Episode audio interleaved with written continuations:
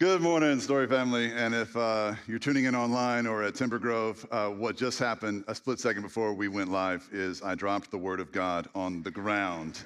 Uh, so I'm just going to gently pick it up. Okay. So uh, lightning doesn't strike me down. All right. Well I, I speak. My name is Eric. I'm the lead pastor here at The Story. And I want to welcome all of you here in the Museum District in Houston, here in our, our new ish, still seven months in temporary home here in uh, the Museum District, which we love. And over at Timber Grove, I want to say hi to y'all at 8200 Washington Avenue in the Heights. We're so glad that y'all are with us today. You're part of the story as well. And uh, those who are joining us online, wherever you are in the world, thanks for tuning in and being a part of the Story's community. Our mission as a community is to inspire non religious people or skeptical people or doubtful people, cynical people, especially about religion and preachers and church and people that have doubts about the Bible to inspire these people to follow Jesus because we think that the best way to live your life is by following him. And it's not just about going to heaven one day, that's to be awesome, but it's about how we live our lives today in the real world every single day. Um, we think following Jesus is the best way to go. And so that's what we're here to do. If it's your first time here today, I'm really, really grateful that you spent part of your weekend with us. Um, I do hope that you'll take Kim's advice from the video and, and sign up um, in the lobby on your way out here in the Museum District or at Timber Grove. Uh, and if you're online, visit thestory.church slash groups. The best things that happen at the story don't happen on Sunday morning. They happen from Monday through Saturday, where we have things happening throughout the week in group settings, in homes, and here at the church, where we're really making a difference in people's lives and falling in love with God together. Okay, so um, what we're doing today is talking about the power of the tongue. The power of the tongue, the power of words, the power of the words you speak and the words you hear. All right, so this is part three of a series of messages on this 1,980 year old letter called the Book of James in the New Testament. The title of the series is Less Talking more walking. And uh, we're talking about vibrant faith instead of just dead religion. So, this, this is the perfect book to study if you're someone who is kicking the tires on Christianity. You're just not sure about Christians and the Bible and stuff. So, this is the perfect place to begin. James is the half brother of Jesus of Nazareth. So, he grew up with Jesus. And even though he saw Jesus every day of his life, Jesus was literally his big brother. He did not believe. He had doubts. And if you've ever had doubts about Jesus, listen, that's all right. There's good reasons to have doubts sometimes. And a lot of times Christians don't represent Jesus well anyway. So all you've ever heard or seen of Jesus was from Christians that got it wrong. So I could get it. And Jesus gets it. I mean, his own little brother didn't believe until Jesus and him had a meeting after, their, after Jesus' death and resurrection, in which point James became all in for Jesus and became a leader in the church. And uh, 1980 years ago, James wrote this letter that we now call a book, the book of James, chapter 3. And in it, um, in this chapter, James talks about the power of words. Now, I want you to, to just like pause with me for a minute whether you're here or at home or at Timber Grove, and think with me really about the words that have shaped you. Think with me about the most powerful words you've ever heard. All right? So, the most powerful, life altering things someone's ever said to you. Now, I'm hoping most of you went someplace good in your minds. Most of you, I hope, went someplace positive because the power, the positive power of words is undeniable. Words really can shape us in some amazing ways for the better. Words spoken from a genuine place by someone who really loves us and someone we look up to can shape your whole life. Words like, I love you, or when your dad said he was proud of you, or when someone you respect said good job or you know someone you want to spend the rest of your life with said i do these words can shape us. Just simple words like i'm on your team. I'm with you. I've got your back. I've got this.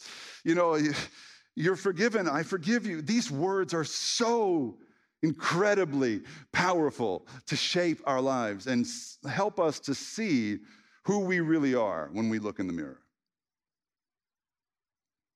That's power. But power cuts both ways. We know this.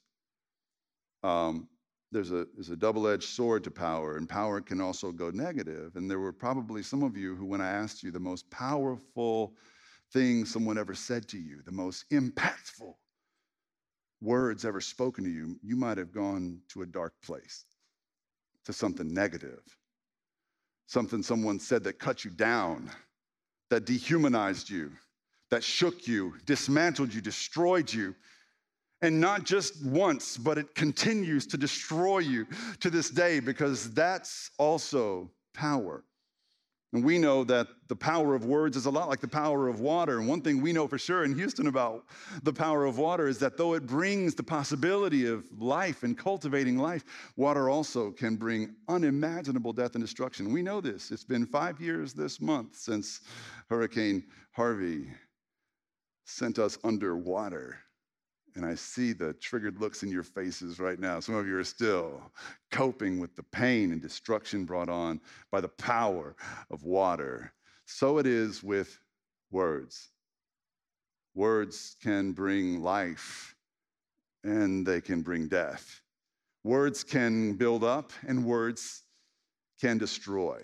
And if you ever had someone you looked up to, someone whose opinion you cared about, say something to you that destroyed you, something like, I don't love you anymore, um, what's wrong with you, or why can't you be more like them, or whoever that is, right? Why, why can't you be more like them? Um, you, you know, you're just not enough. You're ugly. You're fat. You're you're weak. You're too thin. Like whatever, whatever that is. Like someone has cut you down, and you probably still bear the marks of that wound and it might even still be an open wound because we can be we can be affected. Our steps can be dictated and determined by the negative power of words someone spoke over us years ago. Isn't that wild? Isn't that just conceptually bananas? That someone could say something to you years ago and you could still be a slave to it today like, it's not just preacher talk either. Like, science is backing this up, neuroscience is showing. Like, again and again, with every study they do, it's like, yeah, good words, bad words, like constructive words, destructive words, they actually change your brain. And they either like prop us up and give us confidence or they can destroy us and tear us down. For years, we can be slaves to the power of words. Isn't that amazing? I, I think it's especially amazing given that these are just words. I mean, it's not like physical wounds. Like if someone attacked you physically and left you physically harmed for years, and you carried the weight of that sort of grudge against them because you were broken in your body, that would make more sense. But something hidden in your soul, damaged by someone's words, it's harder to make sense of that, right? Especially when they taught us back in kindergarten they taught us one of the first things we learned in kindergarten was sticks and stones break your bones but words. Did y'all go to kindergarten? Words will never hurt me. Words will never hurt me. Miss debbie taught me that in kindergarten and i will never forget miss debbie because after a year of teaching all 25 kindergarteners in her classroom that words will never hurt you, Miss Debbie put us down for a nap on the third day before the end of the school year. And after setting us down on our little red and blue mats, she turned the lights out, walked out of that room, and never came back. As it turned out, we were the last class Miss Debbie ever taught because some of our parents weren't too fond of Miss Debbie. They told the principal, and the principal was kind of heavy handed, and he said some not nice things to Miss Debbie, and his words hurt her apparently. Miss Debbie, if you're listening, I hope you're okay, but you lied to us, all right? because words clearly can hurt, and they hurt us all. They bear. They, they, they present a threat to us all. We're all susceptible all right? You don't have to be a kindergartner. Like, if you, if you, for example, uh, even if you think you're a grown man like me, like I, I, I th- think of myself as someone's pretty mature. I can handle criticism, but once in the last six months or so, I played video games with my son and his friends. And if you've never had the privilege of playing Minecraft with a bunch of 12 year old boys, you don't know the pain that words can bring. Y'all, they called me all kinds of things. they called me things I've never even thought about calling a person. They called me a bot, and then they, they, they, they called me trash. And they laughed about it. And then they said to my son, Cohen, your dad is dog water. Dog water.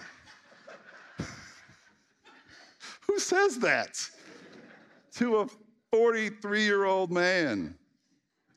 Your dog water, all right? I'm still working through that with my therapist. That one cut me deep, all right? Dog water. The words we say bear real power to bring real destruction to people's lives. 12 year old boys need to hear this today. They need to know this, just how destructive our words can be, okay? And, and the, the, the Bible is in total agreement with this. Words can create and words can destroy. Words can speak life into being, and words can take life and dismantle life. It's, uh, it's a powerful thing we have when we think about our words, our mouths, and our tongues. And so the question I want to ask today is how does that work? How can we use our tongues to create and not destroy? So, James chapter 3 is the passage today, verses 1 through 12. You have Bibles in front of you, I think. If you want to use those, you're more than welcome to. Or if you want to click open to your Bible app, that's all right too. Or um, you can just follow along with me on the screen. All right, so this is James chapter 3. Uh, James is a smaller book toward the back of the Bible after the longer book of Hebrews, if you're thumbing through there. Um, James chapter 3. He starts this way. It's kind of a weird way to start a new section of his letter, but he says, Not many of you should become teachers, which is not a nice thing, right? I think that's the first lesson of, of the word. Like James, for someone who's calling people out on using their words in a negative way, he does a lot of that, it seems, but it's because truthful words are worth speaking even if they don't sound nice. It's not about being nice, it's about speaking truth. And truth is uh, what sets us free, right? So he says, Not many of you should become teachers because you know that we who teach will be judged more strictly.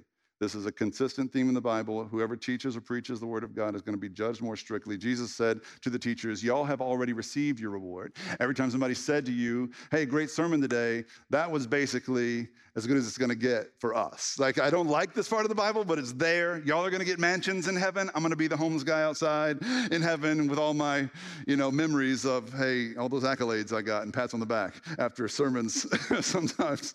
But, but teachers have to be very humble and very careful about how we conduct ourselves. Um, we all stumble, he says, in many ways. Now, listen, this is, this is where it gets tricky for us all. Anyone who is never at fault in what they say is perfect.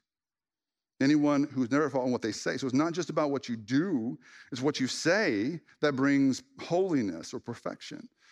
Able to keep their whole body in check. If you can control what you say, you can control your whole life. He's saying. Now he's going to get into some metaphors. He's, so he says, when we put bits into the mouths of horses to make them obey us, we can turn the whole animal, or take ships as an example. Even though they're so large and are driven by strong winds, they're steered by a very small rudder wherever the pilot wants to go. Likewise, the tongue is a small part of the body, but it makes great boasts. Consider what a great forest, this is the third metaphor, a great forest is set on fire by a small spark.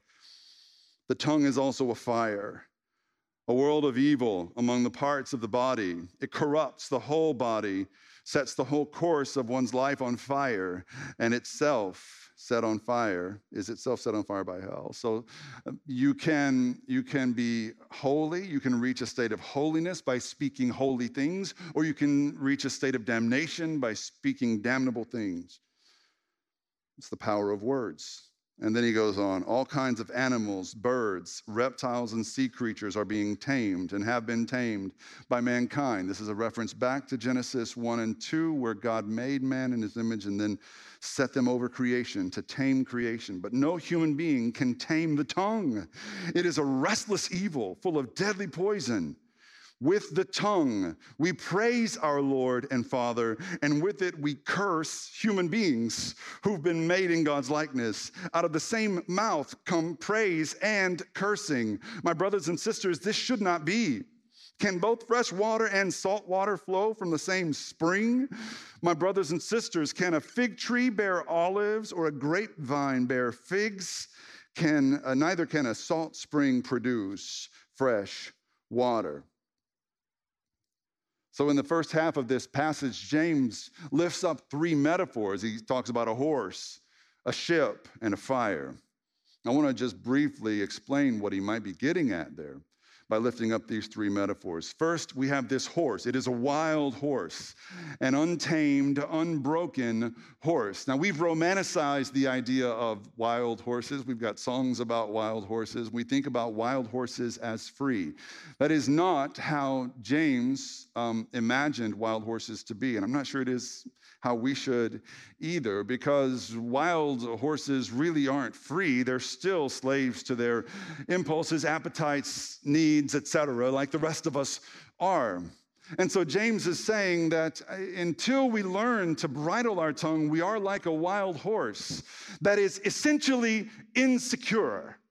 A problem with a wild horse is that it is insecure and fearful. And if you've ever been around a wild horse, or God forbid, if you've ever tried to ride one, you know exactly how skittish and destructive a wild horse can be. These are not small creatures, okay? So a large wild animal, unbridled, without a bit in its mouth, without a, a rancher or a guide to uh, tame it, uh, can be incredibly violent and destructive. James is saying that until we get our words under control, we are like that horse. And out of our fear and our insecurity, we can do damage by speaking impulsively, by speaking wildly. We lash out at people that we love when we are wild in our speech. We gossip about people when we are wild, uh, when we are wild in our speech. We slander people when we are uh, untamed or unbroken by God in our speech. We do things that destroy and bring darkness instead of light. Proverbs 12:3 says, "Those who guard their lips preserve their lives, but those who speak rashly will come to ruin. Speaking rashly is exactly what James is warning us against here. Speaking wildly. And what's the answer to that kind of speech, that kind of insecurity that leads us to speak rashly in ways that, does, that do harm? Well, the answer is to let God the Father break you. And I really, really, really hesitated to use that word because it sounds harsh. It doesn't sound very good. It sounds oppressive to say you need to be broken by the Father. But hear me out. The truth is, everyone's going to be broken by something. It is better to be broken by the truth than it is by lies. You can be broken by a father who loves you, like a rancher loves his horses, or you can be broken by a world that breaks you with evil. You can be broken under the weight of your own impulses. You can be a slave to your own addictions. But, but the answer here that James lifts up is to be broken by God who puts a simple bit in our mouths to guide us. And if we surrender our mouths, just our mouths, to this good father, this good rancher who wants us to live for purpose, like a rancher wants his horse to live for a purpose, the purpose it was created for. If we give our mouths to the Father and surrender just that one part of us, then he can guide our whole lives. It's a mystery, really. Because we're not just saying give your behavior to the Father or give your acts or your will to the Father. We're saying, he's saying, James is saying, give your tongue, your mouth, your words to the Father. And by that, he can guide your whole life by guiding what you speak and how you say it. Wow. Genesis 1 3 explains this a little bit. God said, Let there be light, and there was light. And Genesis 1 is jam packed with verses like this, where God's just speaking and then there's something there. God speaks and something is. God speaks and it is so in Genesis 1. And then God made you and me in God's own image and set us over creation. For what purpose? To speak life to speak life, to bring light, to speak in ways that He would have us to speak. Instead of speaking rashly, instead of speaking harshly or impulsively, instead of speaking words that destroy, to speak words that build up. And a horse with a bit in its mouth can be turned in any direction that its master desires. And if you let your God bridle your tongue, he will guide your whole life and turn your whole life around. All right? That's the first metaphor. The second is a ship that is rudderless. okay, so uh, we have a rudderless ship here that's just tossed on the sea. No direction, no destination, no true north. The problem with a ship like this, uh, if, if we are to analogize our speech, our tongues, our words with this ship, it would be immaturity. How many of us speak with empty words, empty phrases, meaningless? Words. How many of us waste precious opportunities to speak life into a coworker, into a roommate, into a friend, into a child of ours or a spouse of ours? Every moment that God gives us in the presence of others is a chance to identify with our words the image of God that's in them. And we talk about the Astros. And we talk about what's the NFL team in this town? I'm just kidding. We talk about the Texans, I know.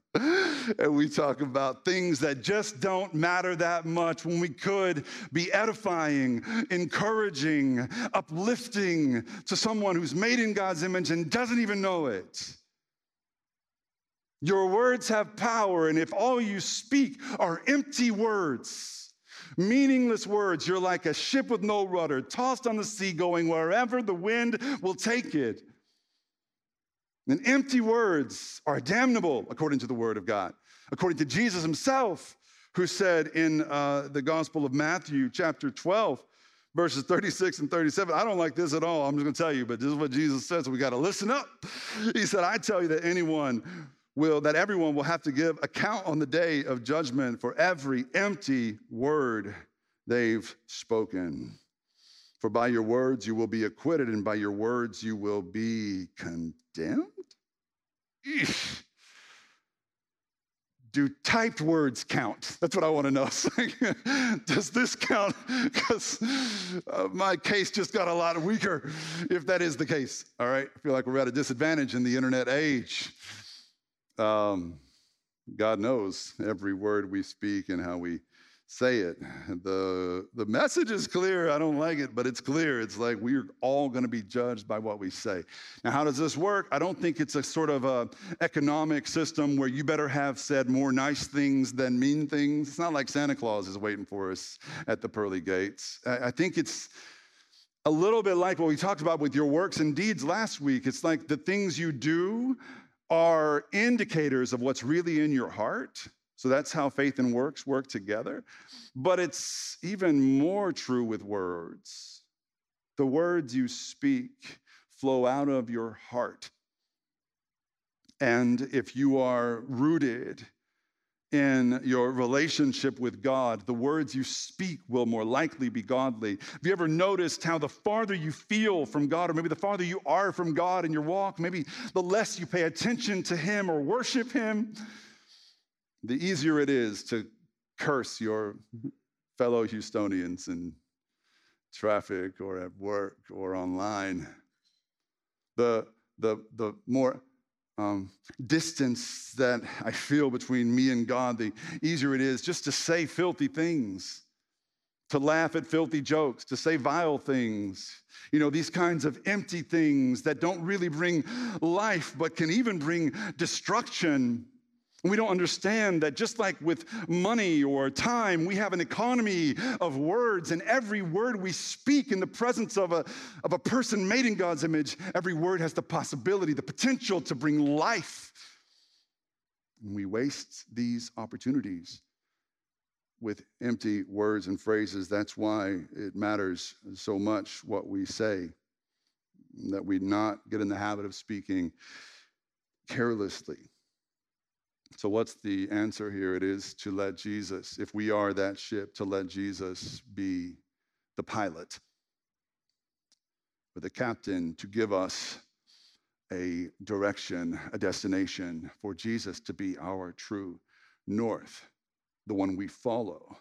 That is the salvation we have from this immaturity that has us tossing on the waves to and fro. In the 1800s, a man named Edward uh, Hopper led a church in the New York harbor. Um, that was called uh, the, the Church of Land and Sea, which is the coolest name for a church I've ever heard. and it was like in the 1800s, the Church of Land and Sea.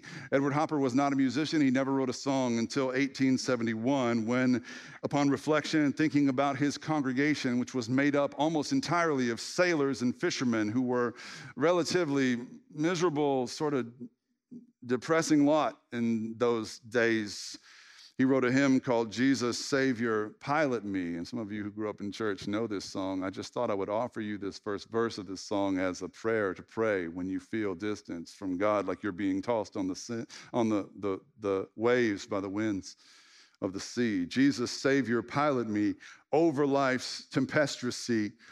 Unknown waves before me roll, hiding rock and treacherous shoal. Chart and compass come from thee. Whew. Jesus, Savior, pilot me. That charting compass line gets me every time. You are my direction, Lord. You are my map. You are my destination. You are my leader. Be my pilot, be my guide, be my captain, whatever it takes, Lord. And James says all it really takes, instead of thinking about giving Jesus your whole life all at once, James is like, just give him your tongue. Just give him your words. Just give him your mouth. And with your mouth and the words you speak, He can guide your whole life, the whole ship, by the power of your words alone. Again, that's a mysterious truth that isn't self evident.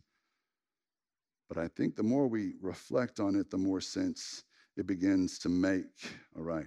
The third metaphor Jesus lifts up is that of a fire, in particular, a hellfire or a wildfire, he says that your tongue is like a spark that sparks a hellfire that destroys.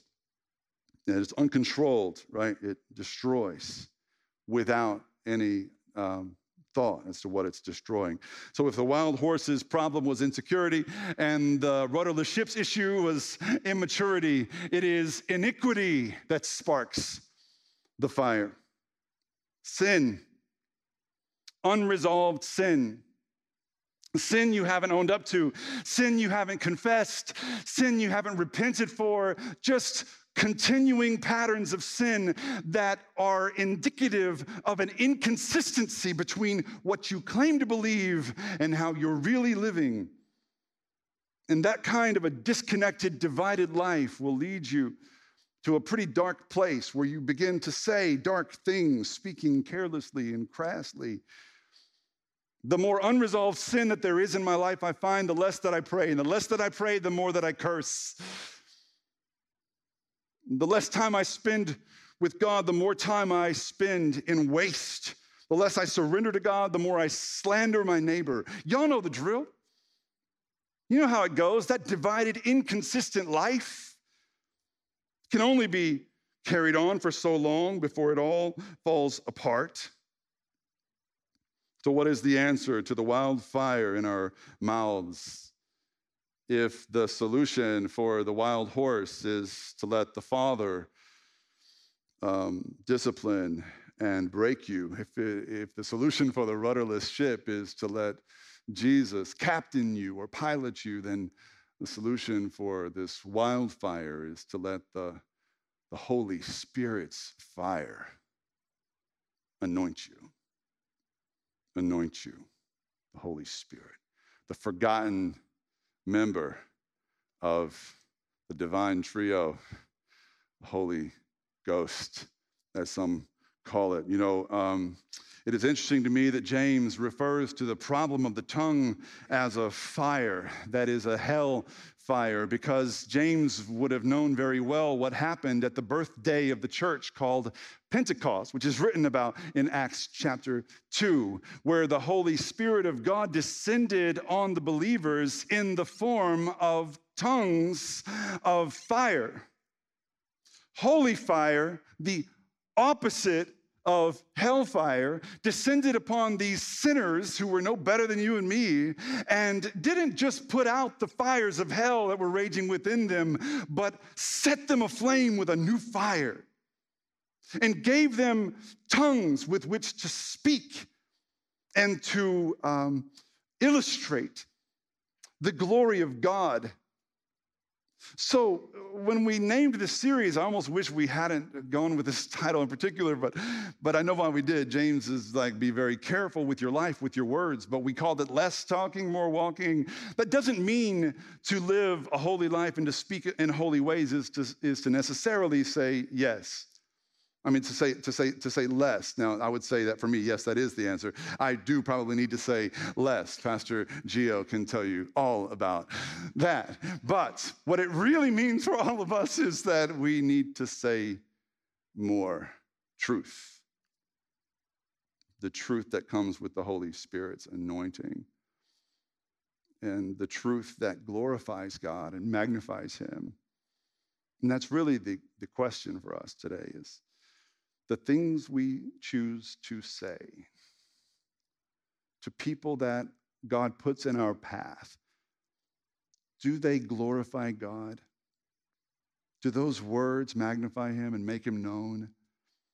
Are we speaking from a place of anointing by the Holy Spirit? Have we even taken the time to receive the Holy Spirit, to say, Lord, pour your Spirit into my heart so that my words might be an overflowing of that Spirit within me?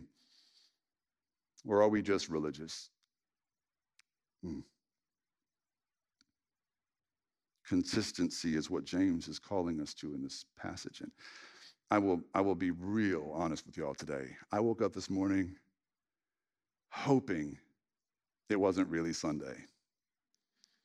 This doesn't happen. I love Sundays, but I just woke up in a funk today. And I don't know why. Maybe I was tired, or maybe I don't know what it was. I just didn't feel like coming to church. You ever feel that way? No, of course you don't. You wouldn't tell me that anyway. Okay, so I get it. We're talking about speaking honestly today, people. You ever feel like that? All right, thank you, one person who's honest. Okay, so the truth is, I didn't feel like coming. The truth is, I thought today I'm just to have to get through, fake it, something. I don't know. And then the first song played at 8:30, and I started to feel myself swaying.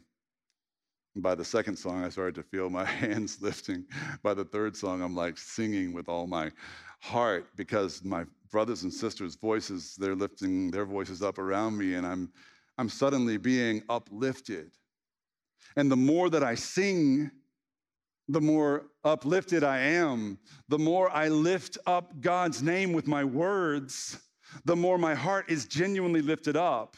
And so, this, I think, is the distinction. This is where it, it really, I think it becomes clear why words matter so much. It's not just because the words you speak are a byproduct of what's really in your heart, it's because James and the other believers knew that the words you speak can reverse engineer the holiness God is bringing about in you. And by speaking more holy words, your heart becomes more holy. And through his anointing, like when the Holy Spirit was poured out on those first believers in the image of the form of tongues of fire, it was the fire that came from outside of them that consumed them. And then their hearts were changed when they spoke with the power of God's Spirit. It was, it was from the outside in. Sometimes that's how it works. Sometimes that's how God brings that consistency. That's the importance, by the way, of regular worship, of praying when you don't feel like it and praying when you do, worshiping when you're not feeling it and worshiping when you do. Just the same, you lift up his name, you say things that glorify him. Your words have power not just to affect change outside of you, but within you as well. Friends, how are you using the words God is giving you? How may be a better question than the first one I asked you about the most powerful words you've ever heard. What are the most powerful words you're ever going to speak? You are surrounded every day by family, friends, coworkers, roommates, associates, etc., who may not know just how precious they are to you or to God. And let's be real, part of the reason they may not know that is because of something you might have said to them in the past or something you said to them at various times in the past. Some pattern of sin in your life has led you to beat others down around you with words.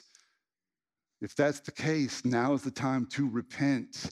Do not let that sin continue to corrupt your heart. Repent of it now. Repent of it to God. Repent of it to the one you've hurt and commit yourself to be filled with the Holy Spirit of God so much that His tongue becomes yours.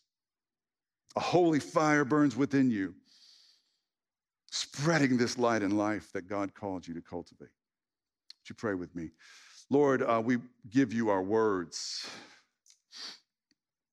We confess that we haven't always done that. And instead, out of insecurity and immaturity and iniquity, we have just blabbered in our sin.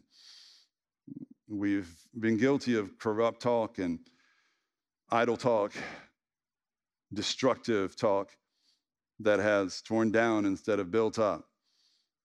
Lord, with those uh, you put in our path, we want our words to be edifying, encouraging, constructive, Lord, and holy. Just like you came to us and spoke words of life to us in Jesus. Just like Jesus said, It is finished, sins are forgiven. This is my body, this is my blood. Just like Jesus said, Come, all who are weary and heavy laden, my yoke is easy, my burden is light. Let me give you rest. Lord, just like Jesus spoke words of life to us when we did not deserve it, help us to speak words of life to the world around us. We're convicted about the ways we've wasted words or misused them.